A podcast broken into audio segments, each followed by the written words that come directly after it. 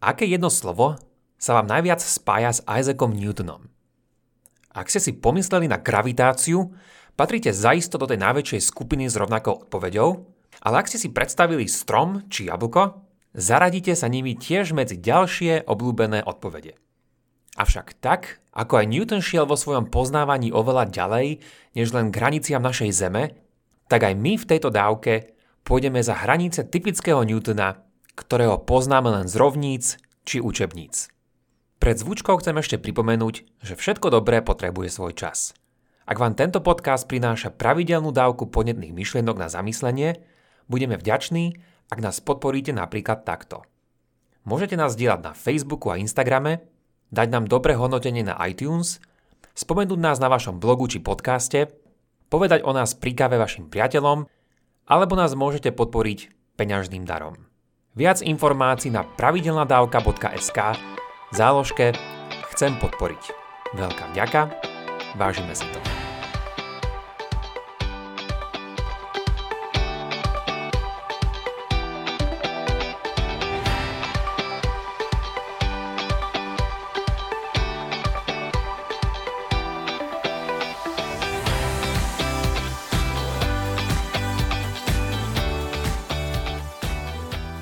Isaac Newton je jednoznačne jeden z najväčších vedeckých velikánov, ktorí kedy vôbec žili. Zaiste. Nežil otrhnutý od vplyvu ostatných veľkolepých mysliteľov svojej doby. V rovnakom storočí žili aj iné hviezdy, ako napríklad Johannes Kepler, Galileo Galilei, Robert Boyle, Robert Hooke, Blaise Pascal, René Descartes, Anthony van Leeuwenhoek, Pierre Gassendi, Edmond Haley, Christopher Huygens a mnohí ďalší, ktorí pripravili živnú pôdu pre zasiatie talentovanej mysle mladého Isaaca. Napriek tomu je to práve on, kto vďaka svojej intelektuálnej genialite, ktorou pretvoril chápanie tohto sveta, je veľakrát považovaný za toho prvého ozajstného moderného vedca. Toto je aspoň ten Newton, o ktorom sme už dosť počuli a čítali. A preto bude na najvyššie zaujímavé pozrieť sa na tú odvrátenú stranu Newtonovho žiarivého mesiaca, ktorá už je známa oveľa menej. Preto sa zameriame na Newtonovú náboženskú časť jeho osobnosti, aby sme tak pridali aj tieto nevyhnutné a chýbajúce kúsky do jeho biografickej skladačky. Newton sa narodil v roku 1642, a to na Vianočný deň 25. decembra. Do Trinity College v Cambridge prišiel v lete v roku 1661, kde pôsobil počas nasledujúcich 35 rokov. Za ten čas to dokázal toľko vecí, na ktoré by mnohí potrebovali buď väčší intelekt, viac životov, alebo oboje zároveň. Napriek tomu, že neskôr v živote bol oveľa viac utiahnutý, vieme, že počas svojho štúdia zašiel občasne s druhými dokrčmi a že napríklad aj hrával karty o peniaze. No žiaľ pre neho ani jeho matematické schopnosti mu v tomto nezaručili finančný úspech. A tu je ďalšie zaujímavé poučenie zvlášť pre učiteľov a rodičov, ktorým sa zdá, že ich študent, respektíve potomok, školu zanedbáva a má s predmetmi značné problémy. Tak bolo tomu aj v Isaacovom prípade a počas prvých rokov bol vyučujúcimi považovaný za podpriemerného študenta. Takúto povesť mal až dovtedy, kým jeho jedinečnú bystrosť neobjavil jeho profesor matematiky Isaac Barrow, ktorý Newtonovi po jeho ukončení štúdia prakticky ponechal svoju prestížnú profesúrskú pozíciu. Možno sa tomu nemusíme veľmi diviť. Z jeho zápiskov totiž taktiež vidíme, že vďaka svojej vlastnej aktivite vedel o zahraničných publikáciách značne viac, než jeho vlastný vyučujúci. Medzi rokmi 1664 až 1666 nastalo jeho brilantné obdobie, v ktorom sa prejavili jeho talenty za prispenia svojej tvrdej práce. V tomto čase totiž vynašiel integrálny počet, ktorým vyriešil záhadu planetárnych dráh, na ktoré bežná matematika vtedy nestačila. Túto matematiku integrálov vynašiel mimochodom v rovnakom období nezávisle a nemecký prírodný filozof Gottfried Wilhelm Leibniz a ich spor o prvenstvo sa s nimi tiahol dlhú dobu. V tejto dobe sa začal taktiež venovať svojim experimentom v oblasti optiky, začal rozvíjať svoju matematickú fyziku, ale aj chemicko-alchemické uvažovanie. Rozdiel medzi týmito dvoma oblastiami nebol vtedy jasný. Po ukončení štúdia začal na univerzite aj učiť a vo svojich prvých prednáškach sa dlhú dobu venoval najprv optike, a teda predovšetkým rôznym vlastnostiam svetla. Preslavilo ho aj preukázanie toho, že svetlo dokázal rozložiť pomocou prizmy na jeho rôzne farby, respektíve farebné spektra. Newton je známy predovšetkým svojim životným dielom Matematické princípy prírodnej filozofie, často skracovaným ako Principia, vydanom v roku 1687, a ktoré definovalo fyziku v reči matematiky počas nasledujúcich takmer 250 rokov. Táto jeho práca nám dala zákon univerzálnej gravitácie, matematické vysvetlenie pre eliptické dráhy planét a nebeskú mechaniku, vďaka ktorej aj dodnes vieme vysielať rakety a posádky do vesmíru. Neskôr sa presnul do Londýna, kde sa stal v roku 1703 vedúcim vedeckej kráľovskej spoločnosti a kde aj nakoniec v roku 1727 zomrel. Takto nejako, s väčšími či menšími detailami, je jeho príbeh typický prerozprávaný. Avšak toto nie je zďaleka celý príbeh. Newton síce sformuloval svoju matematicko-fyzikálnu revolúciu verejne, ale na svojej revolúcii teologickej pracoval len súkromne. Vráťme sa preto ešte raz do jeho študentských čias a tentokrát zapojme do príbehu aj náboženstvo. Nie je nič zvláštne na tom, že Newton vyrastal ako zbožný mladík a študent. Žil nakoniec v prostredí, v ktorom bola zbožnosť a kresťanská kultúra čosi úplne prirodzené a tiež to platilo aj pre jeho prostredie v Cambridge. Zvláštnejšie je však už to, akým spôsobom sa Newton začal postupne od tradičného anglikánskeho okolia odlišovať. Najprv tomu nič nenasvedčovalo, ale neskôr môžeme postupne pozorovať túto premenu. Newton bol už počas svojho bakalárskeho štúdia v roku 1667 zvolený za jedného z akademických členov, tzv. fellow, začal sa tak podielať aj na triednom vyučovaní. Zároveň však takáto pozícia vyžadovala nemalú zmenu v životnom smerovaní. Bolo totiž potrebné, aby súhlasil s niekoľkými vecami. Poprvé, musel súhlasiť s tzv. 39 článkami, ktoré boli anglikánskou výrovkou zdôrazňujúcou božskú trojedinú podstatu. Nuža tá, ako uvidíme, bude pre neho celkom ťažký teologický oriešok, ktorý nedokázal racionálne rozlúsknuť. Ďalej však musel zložiť slub celý bátu a zaviazať sa, že bude nakoniec vysvetený za anglikánskeho kňaza. Na toto vysvetenie mal každý podľa vtedajších pravidiel čas do 7 rokov počnúc ukončením magisterského štúdia. To završil v roku 1668, čo znamenalo, že do roku 1675 sa mal stať anglikánskym duchovným, no na to potreboval získať adekvátne teologické vzdelanie. Z jeho písomností môžeme vidieť, že to bolo práve v tomto čase, keď sa začal teológii riadne venovať, a teda mohlo to byť celkom pravdepodobne spôsobené touto motiváciou, či skôr môžeme povedať povinnosťou. Newton sa teda do tejto doby venoval vedeckým otázkam, no bolo to až keď mal 30 rokov, keď môžeme vystopovať jeho prvý písomný záujem o náboženské otázky. Tak ako bol však ponorený do veci vedeckých, rovnako tomu bol aj v prípade štúdia teológie. Napríklad John Locke sa neskôr vyjadril, že nepoznal nikoho, kto by teológiu ovládal viac ako Newton. Ak by šlo od Locke o pravdivý výrok a nielen o dáku lichvotku, Newton musel byť zrejme chodiaca nielen vedecká, ale aj teologická encyklopédia. Keby sme v tomto čase stretli a rozprávali sa s Newtonom o tom, čo ho momentálne baví a na čom intenzívne pracuje, mnohí by asi začali spochybňovať, či ozaj konverzujú s tou osobou známou u nás zo školských lavíc či dokumentárnych vedeckých programov. Od dovršenia svojich 30. rokov v roku 1672 sa počas nasledujúcich zhruba 15 rokov venoval intenzívne hlavne dvom pre neho ústredným oblastiam. A to alchémii a teológii. Toto jeho alchemicko-teologické obdobie bolo prerušené publikáciou jeho diela Principia v roku 1687 a teológii sa začal vážnejšie opätovne venovať až na začiatku 18. storočia. Zvedol však kontakt samozrejme nakoniec nestratil a taktiež v roku 1672 bol zvolený za člena kráľovskej spoločnosti a stal sa tak súčasťou tej najprestížnejšej vedeckej komunity na svete. Spomenuli sme, že sa o neho očakávalo jeho vysvetenie za anglikánskeho kňaza. Nakoniec však tomu nikdy nedošlo. V roku 1675, teda keď malo k tomu dojsť, si vybavil špeciálny dispens od samotného kráľa Karola II., aby sa nemusel stať členom anglikánskeho kléru. Oficiálny dôvod, ktorý Newton použil, nám nie je jasný, ale aspoň v jeho uvažovaní muselo ísť takmer naisto o jeho nevôľu súhlasiť s chápaním kresťanského božstva ako trojice teda kde by Otec, Syn a Duch Svetý mali svoju božskosť, tak povediac, na rovnakej úrovni.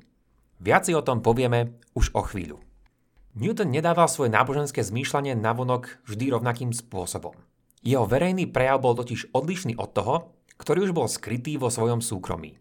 Na verejnosti totiž pôsobil dojmom zbožného liberálneho anglikána. To jest takého, ktorý sa pravidelne zúčastňoval na anglikánskych bohoslužbách a ktorý bol doma nielen vo svete biblickom, ale aj tom prírodovednom. Navyše, pre Newtona neboli tieto prírodovedné poznatky oddelené od teológie, a neskôr ich začal využívať na účely a uvažovanie prirodzenej teológie. Pripomeňme si, že prirodzená teológia je sná využiť vedecké poznatky na preukázanie Božej existencie či Božích vlastností. Viac o tom si môžete vypočuť v dávke číslo 72. Neskáčme však ešte príliš do budúcnosti a ostaňme stále ešte niekedy v 70. rokoch 17. storočia. Bolo to práve v tejto dekáde, keď začal nadobúdať svoju prestíž a získavať obdiv. Zároveň však začal žiť, môžeme povedať, s temným tajomstvom. Newton začal pri svojom štúdiu prichádzať na to, ako veľmi sa kresťanstvo odklonilo od svojich prvotných koreňov. Ako na to prišiel? Vieme, že bol pohrúžený do tohto svojho teologického konička až natoľko, že začal zanedbávať svoje ostatné prírodovedné záujmy. Nebola to však žiadna bokovka, žiadna okrajová činnosť, ktorú mal v hlave len počas cesty do univerzitnej kaplnky. Predsa len asi je dôvod, prečo jeden z najväčších odborníkov na Newtonové teologické spisy označil tento jeho minikoníček ako masívny výskumný program. Avšak kým žil, tento jeho vnútorný teologický svet bol pre druhých neznámy. Preto môžeme byť radi, že po 300 rokoch môžeme dnes o Newtonovi vedieť oveľa viac, než by sme sa zrejme o ňo dozvedeli počas jeho obednej prechádzky. Ak by však niekto zo súčasnosti navštívil Newtona počas jeho súkromného štúdia a nazrel vtedy do jeho hlavy alebo písomností, zrejme by si pomyslel, že buď sa pomiatol Newton, alebo tento samotný návštevník. Súdiac podľa štandardov dnešnej doby, jeden z nás by určite prišiel k záveru, že tento, vraj najväčší vedec všetkých čias, musel byť náboženský fanatik. Nakoniec, neskôršie generácie sa aj snažili tieto jeho nevedecké aktivity vysvetliť napríklad tak, že ich Newton vraj napísal až na sklonku života, keď už mu to údajne až tak dobre nemyslelo. To však nie je pravda a dnes vieme, že sa im venoval práve že počas tých svojich najväčších vedecko-mentálnych výšin. Na to, aby sme však o tom mohli lepšie uvažovať, musíme samozrejme vedieť niečo viac o tom, čomu a do akej miery sa Newton vo svojich teologických prácach venoval. Keby sme šli do detajlov, všimli by sme si niekoľko zaujímavých prepojení s jeho vedeckou činnosťou. Ale jedna z nich je takáto. Tak ako sa Newton usiloval vo svojom prírodovedeckom bádaní prichádzať na všemožné dôvody a dôkazy, ktoré možno zastávať pre danú pozíciu, podobne to môžeme pozorovať aj pri jeho teologickom uvažovaní. A uvažoval a našťastie aj písal veru, že dosť. Jeho teologické písomnosti obsahujú dokopy viac než 4 milióny slov. Trošku na porovnanie – aby ste úspešne napísali dizertačnú prácu na súčasnom doktorandskom štúdiu v Cambridge, musíte v nej mať 40 až 80 tisíc slov. Newton teda túto spodnú hranicu prekonal viac než 100 násobne. To z neho robí niekoho, kto nám počas histórie zanechal jednu z najväčších zbierok teologických písomností v novodobých dejinách.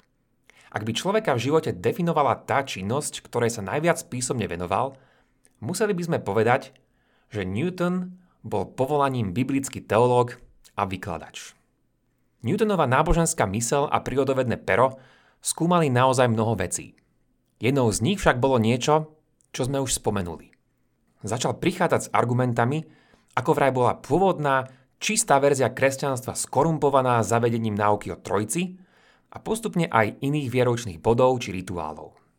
Inak povedané, Newton nebol žiadnym fanúšikom katolíckej cirkvy, ale taktiež ani žiadnych iných protestantských odnoží, ktoré vyznávali božstvo ako trojicu. Tieto debaty o tom, ako má byť chápaný vzťah Boha v podobe Otca, Syna a Svetého Ducha, sa odohrávali v prvých storočiach kresťanstva a Newton bol presvedčený, že história sa niekedy vo 4. storočí jednoducho odobrala porutovania hodne zlým smerom. V tomto storočí žil aj kresťanský biskup Arius, ktorý kvôli argumentom z písma odmietal chápať božstvo ako trojicu a preto túto jeho špecifickú pozíciu označujeme ako arianizmus. Ak Newton nebol vyznávačom arianizmu, teda arián, tak sa tejto verzii aspoň veľmi priblížil. Z pohľadu mnohých kresťanov, vrátane svojej niekdajšej anglikánskej cirkvy, Bol teda Newton heretik, ale ako sme spomenuli, bol veru tajný heretik. Jeho odklona od tradičnej kresťanskej náuky však neskončila pri trojici. Neskôr začal odmietať nesmrteľnosť duše a začal príjmať, že život sa končí smrťou. Ale nebolo to preto, lebo Newton bol nejaký neverec. Priviedlo k tomu uvažovanie z biblických stránok starej zmluvy, kde sa naozaj nenachádza rozvinuté žiadne učenie o posmrtnom živote, ale skôr naopak, čiže tak, ako uvažoval aj Newton. Začal taktiež inak chápať aj diabla a démonov, ktorých vysvetloval ako symbol ľudskej žiadostivosti, respektíve ako akési naše temnejšie nachylnosti konať zlo. Čím pretvoril tieto duchovné bytosti na naše psychologické stavy. Všetko toto by nás mohlo viesť k uvažovaniu, že Newton nebol teista, ale len deista. Teda niekto, kto veril, že Boh síce stvoril tento svet, ale potom už do neho nezasahuje. To však nie je pravda, a to aspoň z troch dôvodov, o ktorých si teraz povieme. Poprvé, žiadny deista nepríjma biblické proroctvá ako skutočné predpovede budúcnosti, ktoré treba tak povediac teologicky odkódovať. Newton sa v plnej serióznosti venoval výkladom proroctiev, a to so serióznosťou, v ktorej mu sotva dokázal niekto v celom Cambridge konkurovať. Napríklad zo zaujímavosti, tá najväčšia teologická práca, ktorú Newton zostavil, bol 600-stranový komentár na poslednú knihu Biblie, teda knihu Zjavenia. Bol pohrúžený do biblickej symboliky a zostavil taktiež aj lexikon. Fascinovalo židovský chrám, tak ako je opísaný v Biblii, a písal aj o budúcom príchode Krista a Božieho kráľovstva. Po druhé, Newtonov slovník, ktorým opisuje svoj postoj k božstvu, v ktoré verí, nie je slovníkom deistu, ktorý vidí Boha iba ako akéhosi veľkolepého vesmírneho hodinára. Jedna z najpozorhodnejších písomností, ktorú napísal, je tzv. všeobecné scholium. Scholium je slovo pôvodom z latinčiny a označuje isté doplňujúce, vysvetľujúce poznámky na okraji rukopisu. Je tu o krátky dodatok, ktorý pridal na záver druhého vydania svojej prinkipie. V ňom vraví o Bohu veru veľmi veľavravne. Boha opisuje ako niekoho, koho velebíme ako jeho služobníci. Má vládu, prozreteľnosť aj vo svete pôvodcom finálnych príčin, teda cieľa alebo zmyslu všetkých vecí. Tým však ešte neskončil s opisom. Na iných miestach o ňom vraví, že je to Boh, ktorý je nevyhnutný, najvyšší, najmudrejší, žijúci, inteligentný, mocný, väčší, nekonečný, dokonalý, Boh Izraela, Boh bohov a pán pánov. A z toho opisu sa nezdá, že ide len o niekoho, kto tento svet stvoril, nastavil a potom ho nechal bežať ako hodinky. Takže áno, Newton bol z pohľadu mnohých heretik, ale Boha zároveň aj velebil a vnímal ho ako dejného činiteľa v histórii Izraela a raného kresťanstva a niekoho, kto má plán s týmto svetom. A po tretie, povedal nám taktiež o Božom pravidelnom zasahovaní do tohto sveta. V inej prílohe, tentokrát k druhému vydaniu jeho diela Optika z roku 1706, nám vraví o tom, ako je náš slnečný systém z dlhodobého hľadiska nestabilný. Jeho rovnováhu dokážu totiž časom gravitačne narušiť rôzne vesmírom prelietajúce kométy a Boh preto musí do neho z času na čas zasiahnuť. Niečo sme si teda o Newtonovi povedali a toto všetko by mohol byť len úvod. Mohli by sme ísť do podrobností ďalej, či preskúmať ďalšie spojitosti medzi jeho teológiou a vedeckým uvažovaním a to sme si ešte ani vôbec nezačali čítať z jeho teologických diel či prác o alchémii. Ak ste však zvedaví, Môžete tak spraviť sami. Rukopisy a prepisy jeho nevedeckých diel môžete nájsť na stránkach dvoch digitalizujúcich projektoch, ktoré uvediem dole ako linky v popise tejto dávky. Kto to teda bol Newton? Ako sme videli, určite jeho definíciu nemôžeme vtesnať len do slova vedec, či presnejšie na tú dobu prírodný filozof. Každý z nás sme bohatší ako len nejaká nálepka, ktorú na nás nalepí okolie a Newton je v tomto skvelou praktickou ukážkou z histórie. Jeho tajná a tajúplná teologická tvár je verejnosti väčšinou neznáma, ale vďaka jeho písomnostiam, prácam historikov a snáď aj tejto dávke sme v rovnici Newtonovho života dokázali vyrátať aspoň z časti aj túto neznámu. Toľko teda na dnes a vďaka za počúvanie. Ak máte ohľadom dnešnej dávky nejaký koment alebo otázku, neváhajte a napíšte ich buď do facebookovej skupiny alebo pošlite na môj e-mail andrejzavinačpravidelnadavka.sk. Už len pripomeniem, že pravidelnú dávku môžete odoberať v podcastových aplikáciách Apple a Google Podcast, Spotify, Stitcher a Podbean. Ak neviete ako na to, choďte na pravidelnadavka.sk, kde nájdete jednoduchý videonávod. Sledovať nás môžete aj na Facebooku a Instagrame. Teším sa na vás na budúce. Buďte zvedochtiví a nech vám to myslí.